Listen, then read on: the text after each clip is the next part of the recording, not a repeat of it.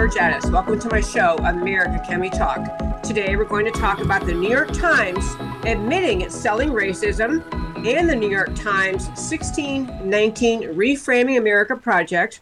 Also, Alexandria Ocasio Cortez says Trump voters are too stupid to know that they are racist. We'll talk about that. The Dems are having internal race war, very interesting. Mueller, a huge development in the Mifsud character in the whole Mueller investigation. And finally, Ilhan Omar, Israel, and the BDS truth.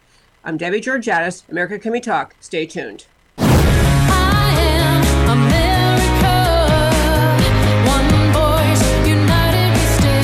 Debbie Georgatos, host of America Can We Talk, is an author, attorney, and political analyst whose mission is to inspire the American political conversation about preserving liberty in the best country on earth. America Can We Talk is sponsored by GC Works, a Dallas based company performing advanced technology research in the oil and gas industry. Hi, I'm Debbie Georgatos. Welcome again to America Can We Talk. You can tell for the one last time in August of this year, I'm in uh, not in a home studio in Dallas. We're uh, traveling, visiting family, and so this. I understand the video may be a little bit choppy. We're going to try to make it work today, but we're going to do the show. Uh, and then my next show after today is the day after Labor Day, and I'll be right back on track four days a week, every day, Monday through Thursday, Central Time. For today's first five here in America Can We Talk, I want to talk about this just explosive story that came out of New York City involving the New York Times and a meeting, a staff meeting one week ago today. Turns out someone was recording it and released a transcript of it and is now public, understanding what the New York Times executive editor said to his own staff as they talked about their coverage of Donald Trump over the last year and what they intend to do going forward. So, first of all, this was actually just an amazing thing. This became public. This is again, it's the New York Times uh, executive editor Baquet meeting with his entire staff a week ago today. Number one, he acknowledged that the New York Times had pretty much been, in his words, just some to summarize what they did over the last two years. They had been obsessed and driven with the idea that they were going to get Donald Trump removed because of the alleged Russia Trump collusion, which now everyone has seen what did not happen was a made up story. So here, this guy talking to his own newsroom, um, he was just really, it was a very hard story. And he, you know, he celebrates, they won two Pulitzer Prizes. Turns out the story wasn't true. If you ever thought for a moment that the New York Times is still a journalistic institution, this should disabuse you of that notion forever. They are not about journalism, they are about propaganda. They are about defining for America what they want you to think. So that was the first thing. Very, very open acknowledgement by this guy Baquet. This is what we did. We tried very hard to force the American public to believe that Trump was illegitimately elected because of Trump Russia collusion. He was he this executive editor was devastated by the fact, as it turned out, that the um, in fact his words. I don't give you the exact his exact words. He said, "We built our newsroom to cover one story and we did it truly well in reference to the Trump Russia collusion hoax. And then he said, now we have to regroup, shift resources and emphasis to take on a different story. So they're not journalists. They were just driven by this effort to shape the American public opinion about Trump having been elected allegedly illicitly. But now that that's fallen apart, their next plan, you might think they might say, you know, we'd like to go back to honest journalism, so we're going to actually commit to try to cover both sides of the story, both sides of the aisle, try to cover Donald Trump in a fair and accurate way. But that's not what they chose to do. The announcement in this meeting, again, transcript release, you can read the transcript. It's on our website, americacanwetalk.org. You can go to the links there and go down homepage under show, list of links, and you can actually read the entire lengthy 18 page transcript.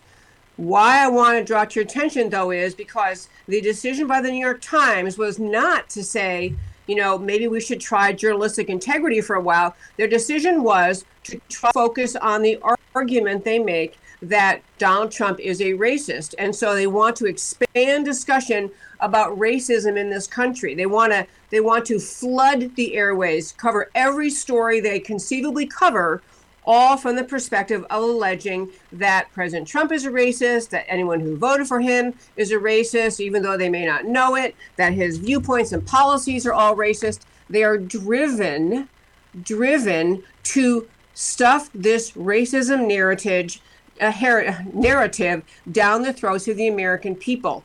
This is really, really important to understand. New York Times. Now, I'm going to guess a lot of my listeners don't read the New York Times but it's still considered in many of the elite leftist circles kind of the you know the pinnacle that, that maybe along with the washington post but the two are considered to be the the height of journalism you know the the dream job out of journalism school or the dream job eventually get hired by the new york times.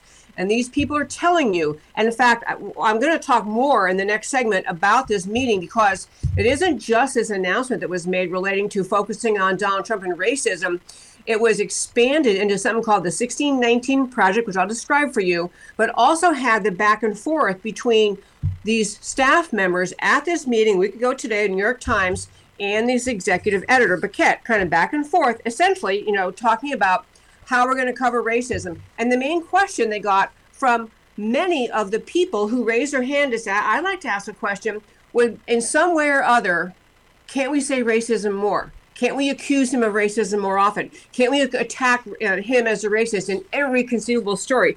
And folks, I want to get down to something we're going to really cover more in the next segment, but this is, if it's not obvious to you, an insidious effort, an insidious effort to divide America, to plant seeds of doubt and distrust among various groups in America, to encourage people to see their fellow neighbor, fellow Americans as potentially racist, as oppressors. It is is a is designed to deeply harm our culture and our country. It is designed to divide America.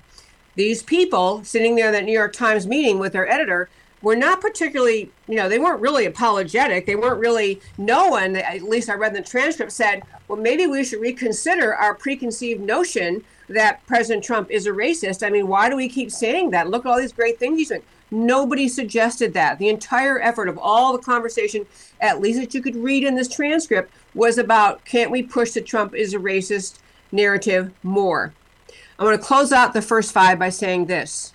In 2020, our presidential election is going to be impossibly important. It's impossible to overstate the importance of the 2020 election the mainstream media, led by the New York Times, many of the Democrat elites in the country, pretty much all of the candidates for the presidency on the American Democrat side, going in their time 24 7 trying to plant the seed of doubt and, and and um, just plant the seed in the minds of American people that the country is a deeply racist country. Racism is seething below the surface everywhere that people of color should be worried. And we need to, to meet that. We need to challenge that. People who love this country, people who love the rule of law, who love the policies and the ideas that Donald Trump stands for. We need to be standing up for our country, recognizing the leftist campaign headed into 2020 is flat out pure assault on the American people,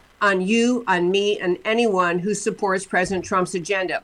So close out the first five by saying, I want to talk more about this next. It's really important to understand this racism issue is going to be a huge issue. This allegation of racism, discussion of racism, it is incumbent on us to speak up in response to it and to. I'm Debbie Georgatos, my first five on America Can We Talk? I want to continue the discussion about the New York Times and the 1619 Redefine America thing. I, I just can I cannot possibly overstate the importance of this. One thing that came out of this New York Times meeting a week ago today, and then an effort has been announced by the New York Times, they are going to start something called the 1619 uh, project. They're essentially saying they want to reframe how all Americans think about American history.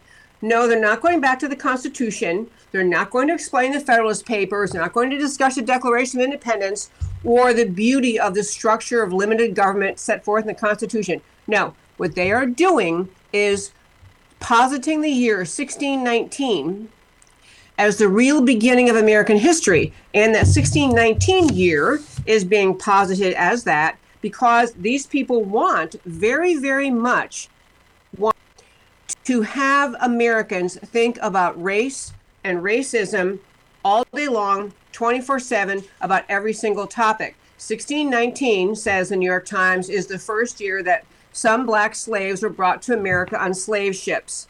So they want to say that's the real beginning of America.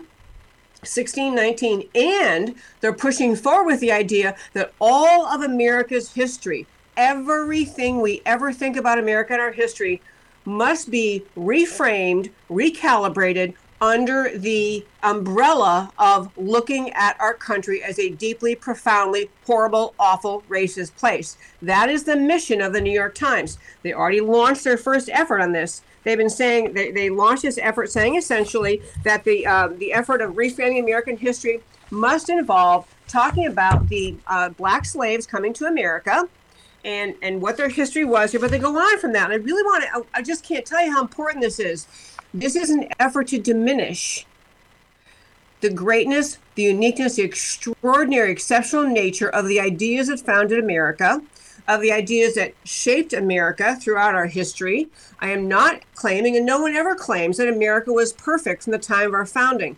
But the founding ideas of America, set forth in our Declaration of Independence and in our Constitution, were the most extraordinary ideas upon which a nation has ever been based. Those ideas allowed America to develop into the most prosperous country, the most secure, the most safe, the most noble, the most generous, the most just the, the best country there's ever been on earth. This is why people around the world who t- want to flee persecution, p- flee poverty, the country of choice is always America.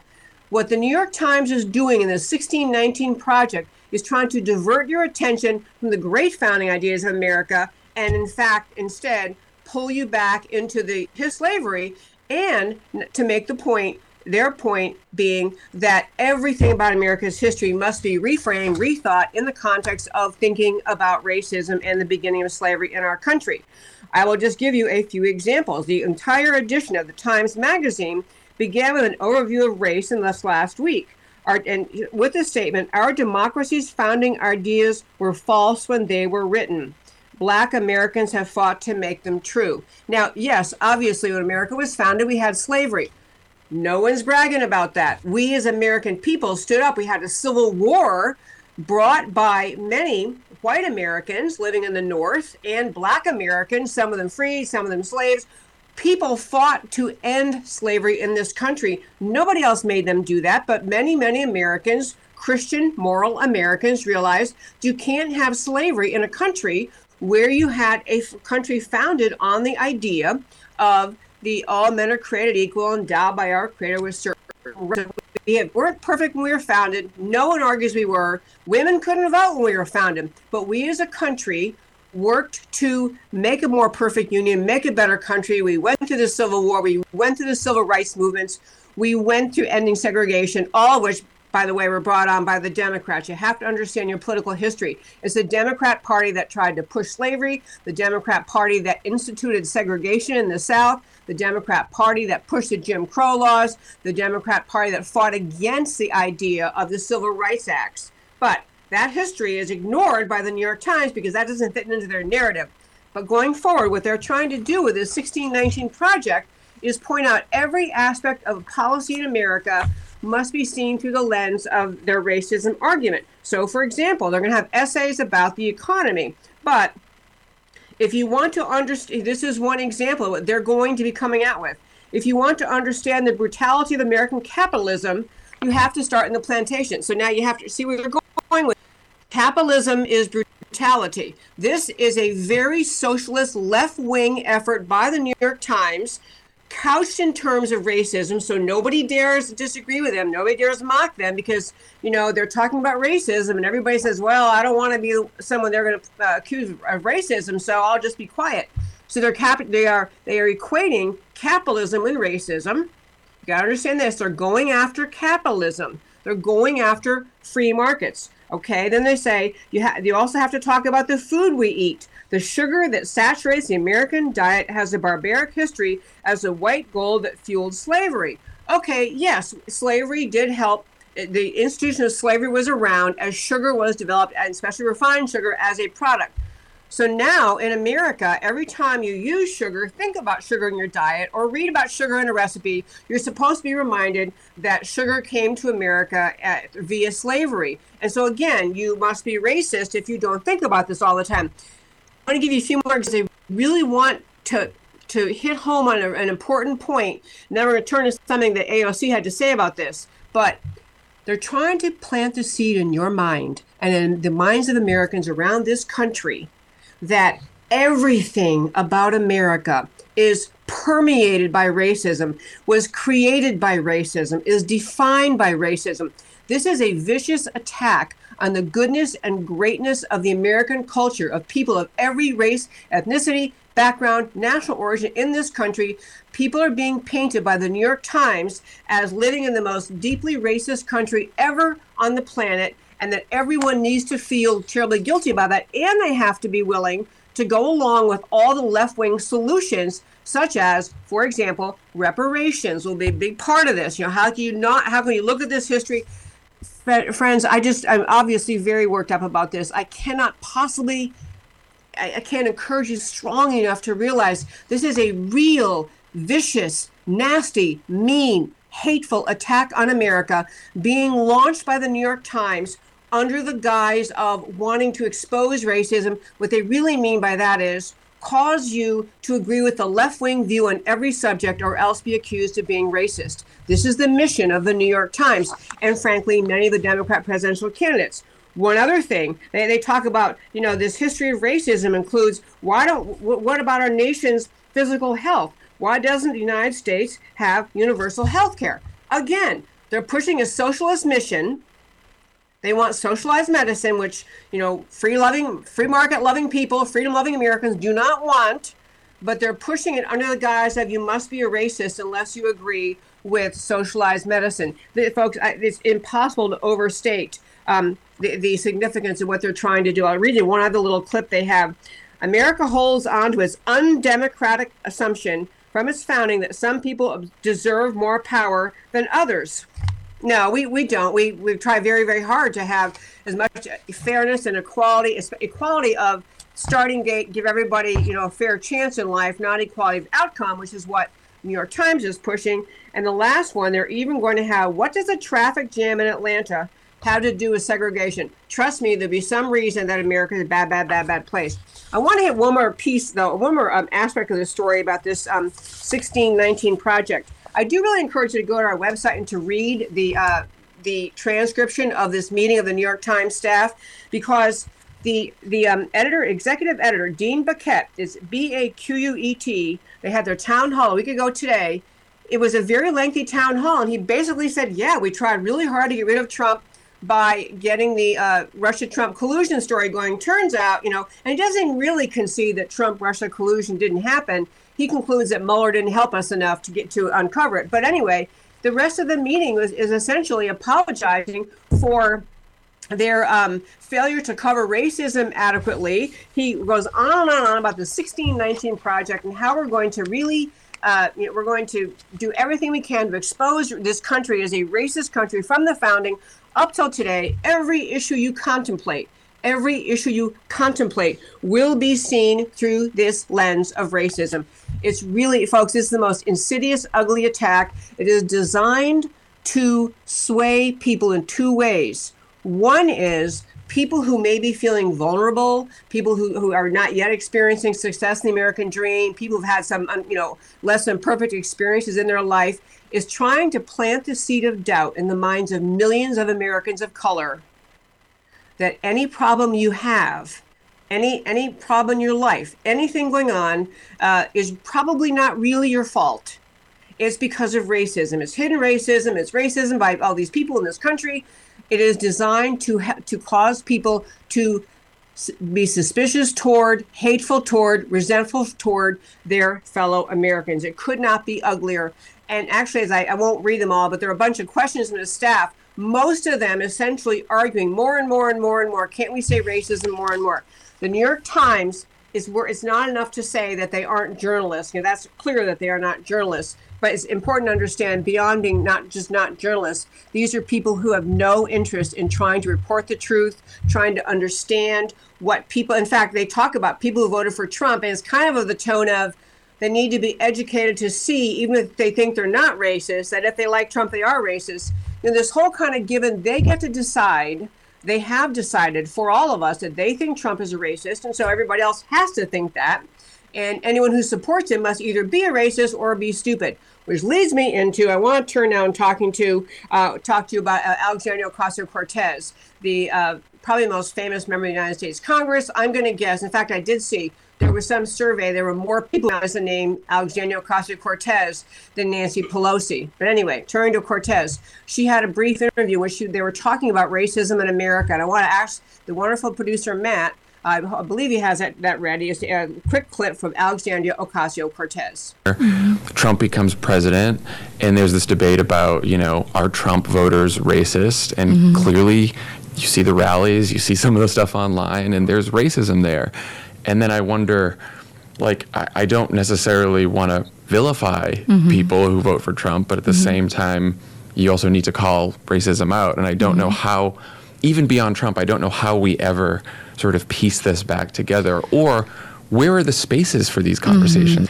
It's not about asking whether Trump voters are racist. We need to talk about racism, mm. not racists. Yeah. We need to talk about racism, its contours, its histories, where it manifests. Trump relied on a coalition, and a core part of that coalition were racists. Yeah. Building a coalition with all sorts of other people that could be susceptible to racist views if they were blanketed and layered and made people feel good about it not being a racist thing. Right. And so there are a lot of people who support Trump that genuinely don't believe that they are racist um, because we do not talk about or educate people on recognizing racism. Please understand what she's saying. It ties in perfectly with the New York Times.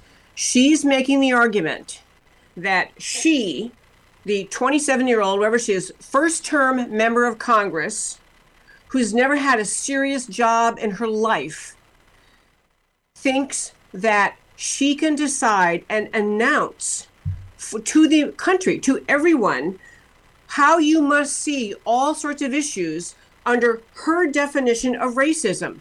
She used the example of people just think, well, I just I believe in the free market economy. So, oh, harking back to what you heard that you from the New York Times meeting, they're going to begin to explain to America that if you actually believe in free markets and capitalism, you didn't know it, but you're racist. The the Green New Deal, Alexandria Ocasio Cortez is pushing this radical, truly, I am not exaggerating, I am not, this is not hyperbole, communist takeover of America. That's what the Green New Deal is. She has spoken of that as opposition to it as racist. She lays that idea out that it's racist if you won't agree with the communist takeover of America. She has discussed policy after policy after policy border security, ICE, uh, the use of uh, restraining people that come into America illegally as, as opposed to letting them loose in the country and hoping they show up for a hearing someday, environmental policy, tax policy, international policy. Every policy you can think of is defined by her or other leftists as racist unless you agree with their viewpoint as where this conversation head throughout 2019 and 2020. Every single policy, the New York Times will be working on it. It'll be recast by the um, it, will be recast by the New York Times as an issue of racism, and then it'll be parroted by the Democrat presidential candidates for president, the AOCs, the leftists of this world, so that all be talking about is race all day long. It is wearying and tiresome, but it's also extremely deeply troubling.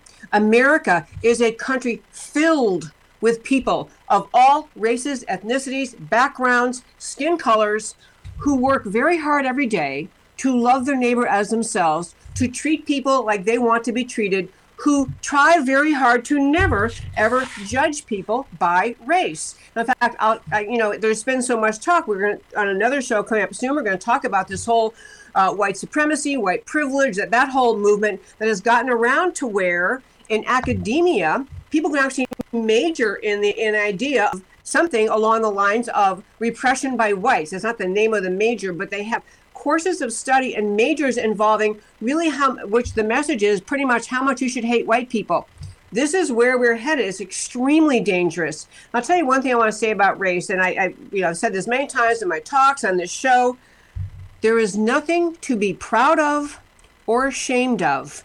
Shouldn't be anything you take credit or blame because of your skin color, your race, your national origin, your ethnicity. Not one person living on the planet Earth since time began ever chose their race, their ethnicity, their skin color. It's just the package you came in.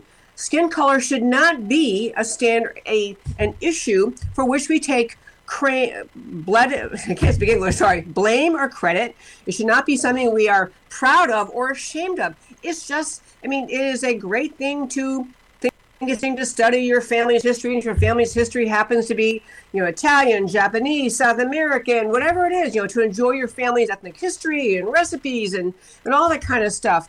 But our value as American citizens, our place in this great experiment in human liberty, is completely unrelated to skin color, race, national origin, or ethnicity. The left uses this issue to to to just d- drill down, cause a divide among the American people, wedge American people into groups that are hyphenated, and then become suspicious of each other, or are told by the politicians you should be suspicious of each other. This is an insidious attack on the great, unique founding of America, found on the idea in the Declaration that all men are created equal.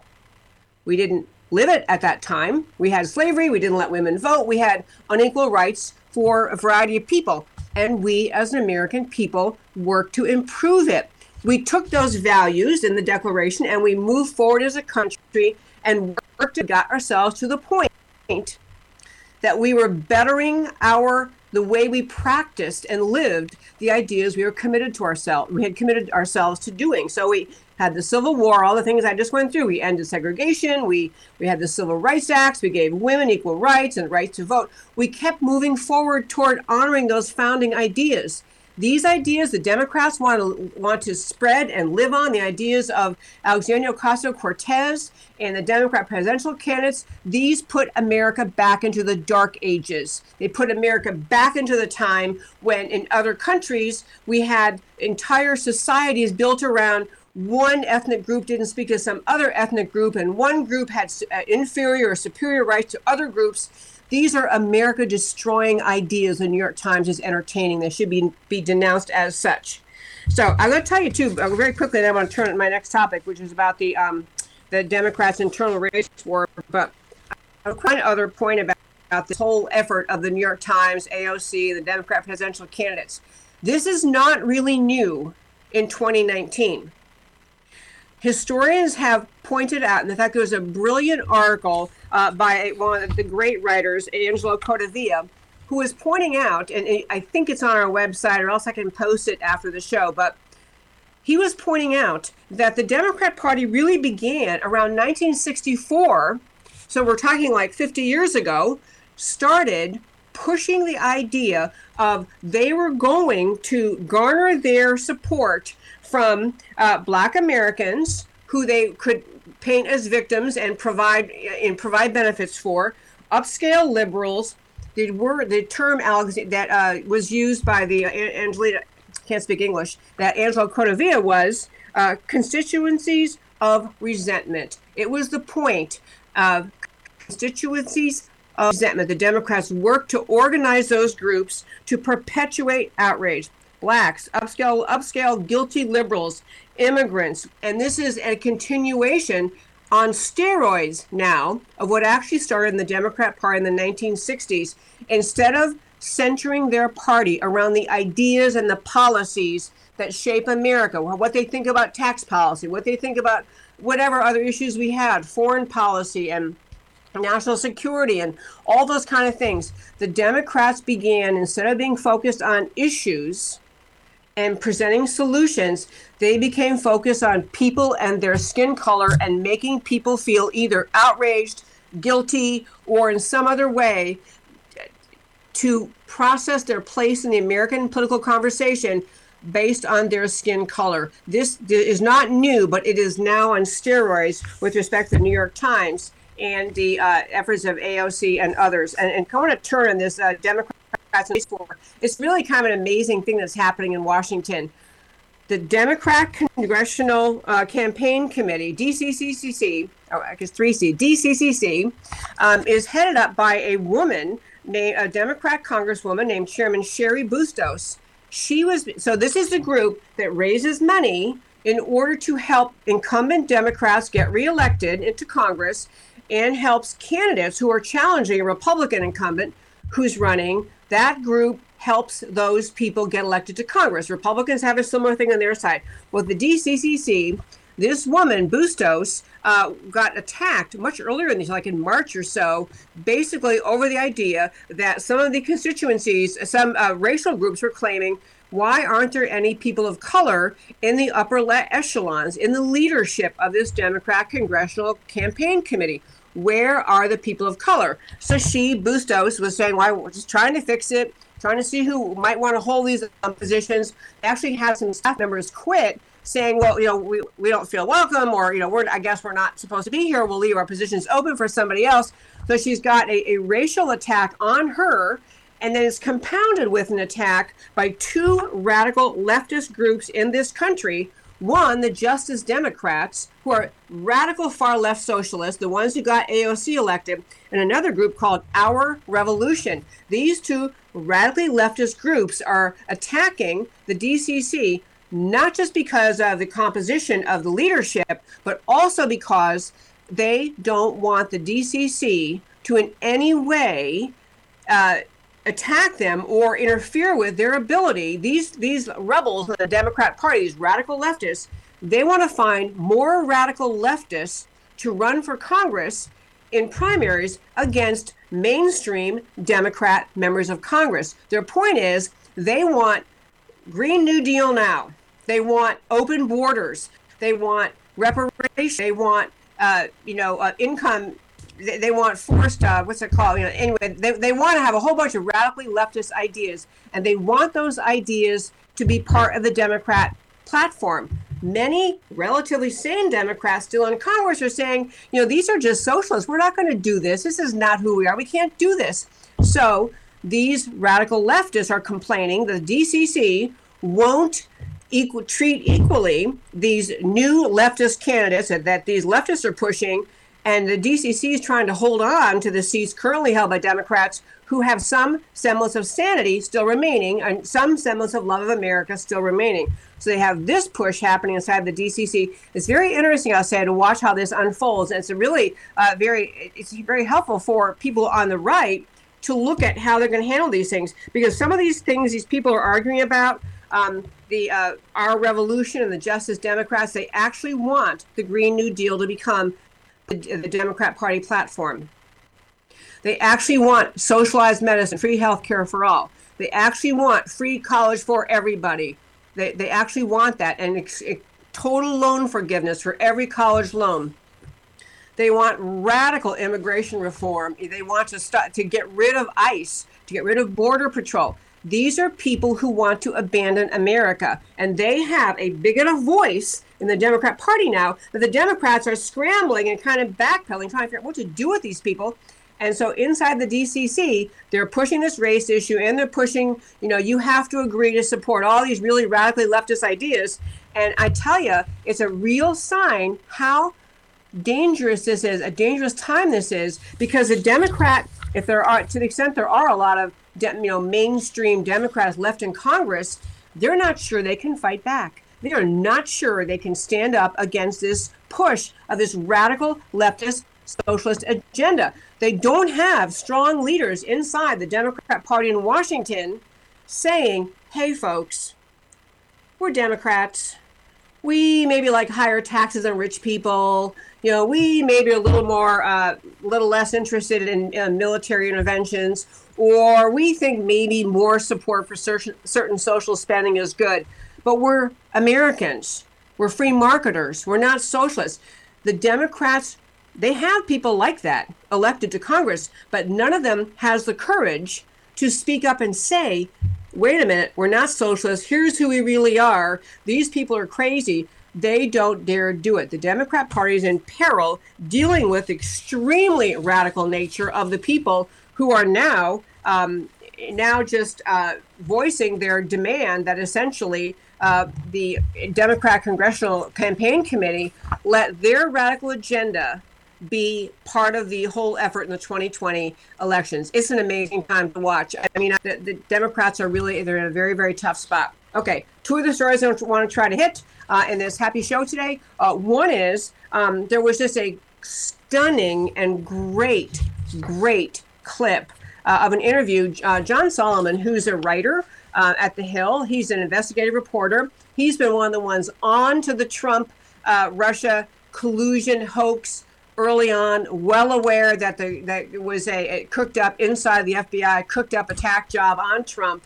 And you know this is where this whole investigation is now heading. It's why Bill Barr and John Durham, the Attorney General, who are looking into this, who are doing the investigation now, they're not looking into just kind of wrapping up loose ends. They're looking into the FBI attempted a coup in our country. The FBI attempted to take down a, a duly elected, you know, first of all, a candidate, President Trump, as he was running for the presidency. And then after he won, this was a coup inside our own government against an opposition party. A coup happening back as of March of 2016 under President Obama and apparently involving the head of the CIA, John Brennan, setting up meetings, trying to set up Trump affiliates in some way to eventually accuse him of something. So Mifsud is this one name. We talked about him before.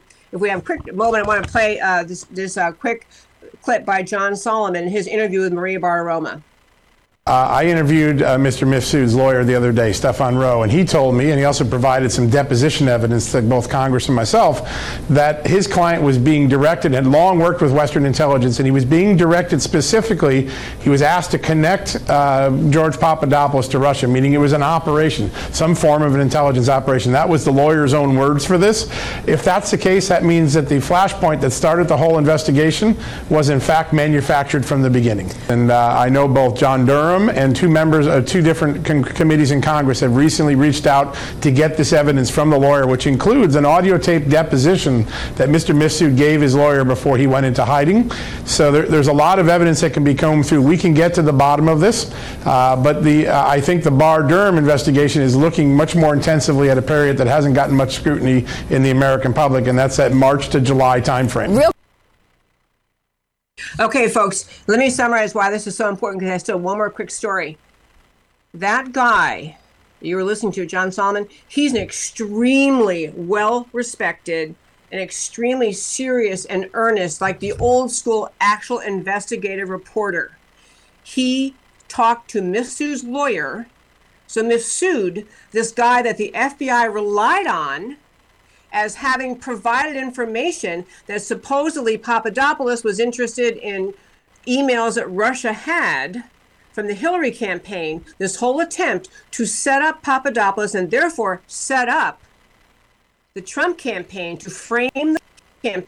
What Solomon's saying is that person, Miss Mifsud, his lawyer, has acknowledged Miss Mifsud was a Western asset. He was one of our guys. He was a CIA or FBI appointed guy acting at their behest.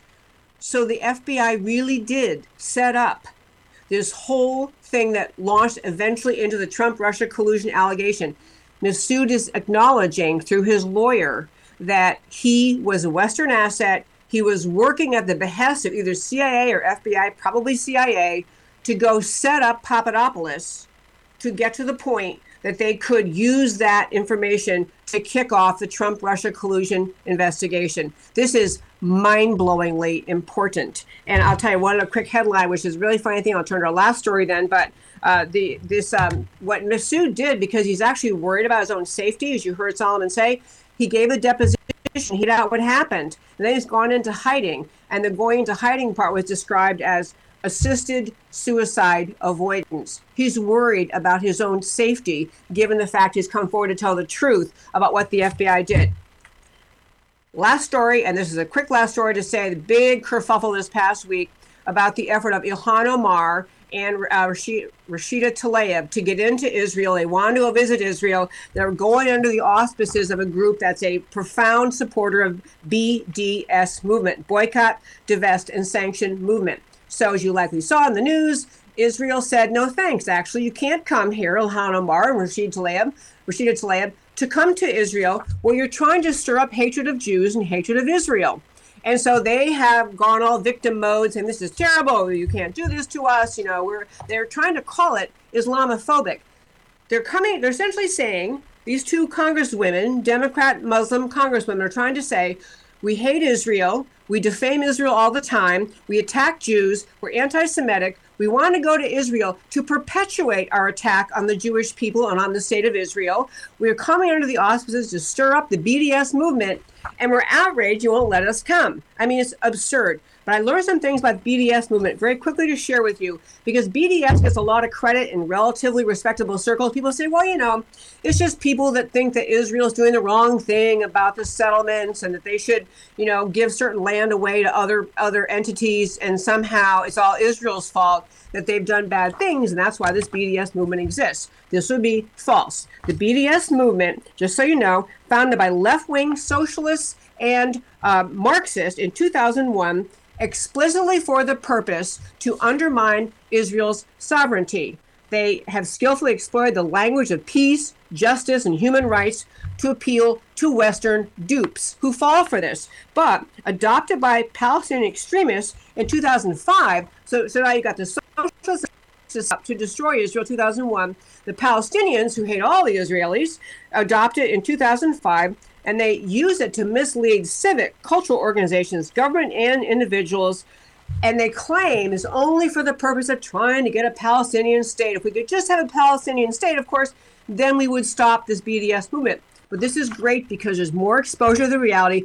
BDS is nothing more than the ongoing today ancient hatred of Jews and Israel, the ancient anti Semitism all of us have known about since time began. And my friends, I always close the show every day. I like to close the show by turning to telling you why the stories I talk about in the show matter to you. Uh, number one, the left's obsession with racism, and I, I, I, didn't even begin to cover all the ways which they're obsessed. The New York Times has now admitted that they're, they are shifting from the Trump Russia collusion attack to the Trump is racist attack. It tells you everything you need to know about the New York Times. They're a outlet, not a journalism New York Times 1619 Project, recasting American history in terms of racism, brazenness, and arrogance on steroids, proclaiming a new worldview to denigrate America, no other purpose. AOC explains Trump voters are just too stupid to know that they're racist. So she says we have to explain to them what racism is, which basically, in her worldview, will be racism is anything policy we don't like. Dems are at war with each other over race quotas in leadership and campaign rhetoric. This racism obsession is unfounded. It is pathological, and it needs to be passionately, relentlessly, and articulately rejected by the American people. On Mueller and this huge Mifsud news, the Mifsud Papadopoulos meeting has been spun by the coup plotters as the launching point of the FBI's investigation of Trump based on Mifsud as a possible Russian agent. But Mifsud's newly revealed assisted suicide avoidance action, his deposition now being made public, um, says he's a Western intelligence asset. You need to read that probably as CIA.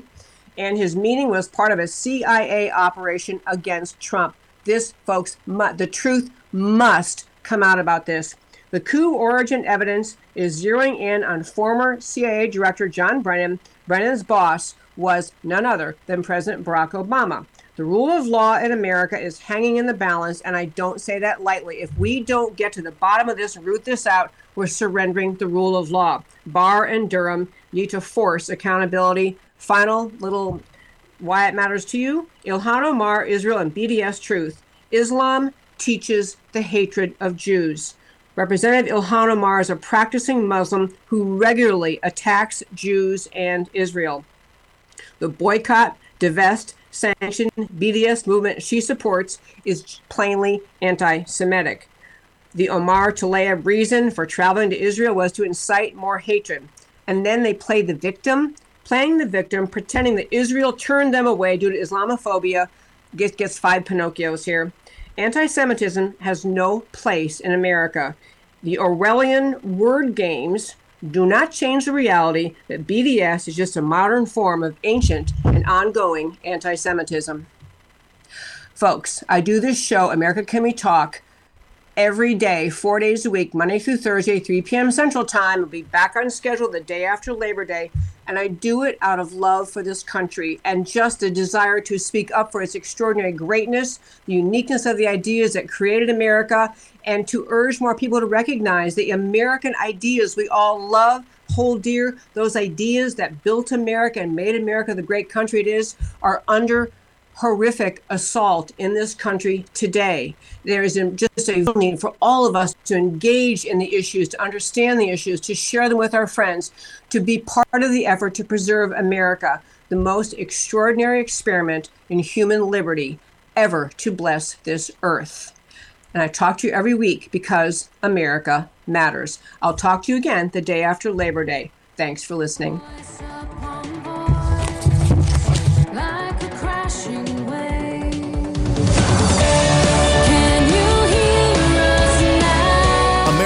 Can We Talk? Truth about America.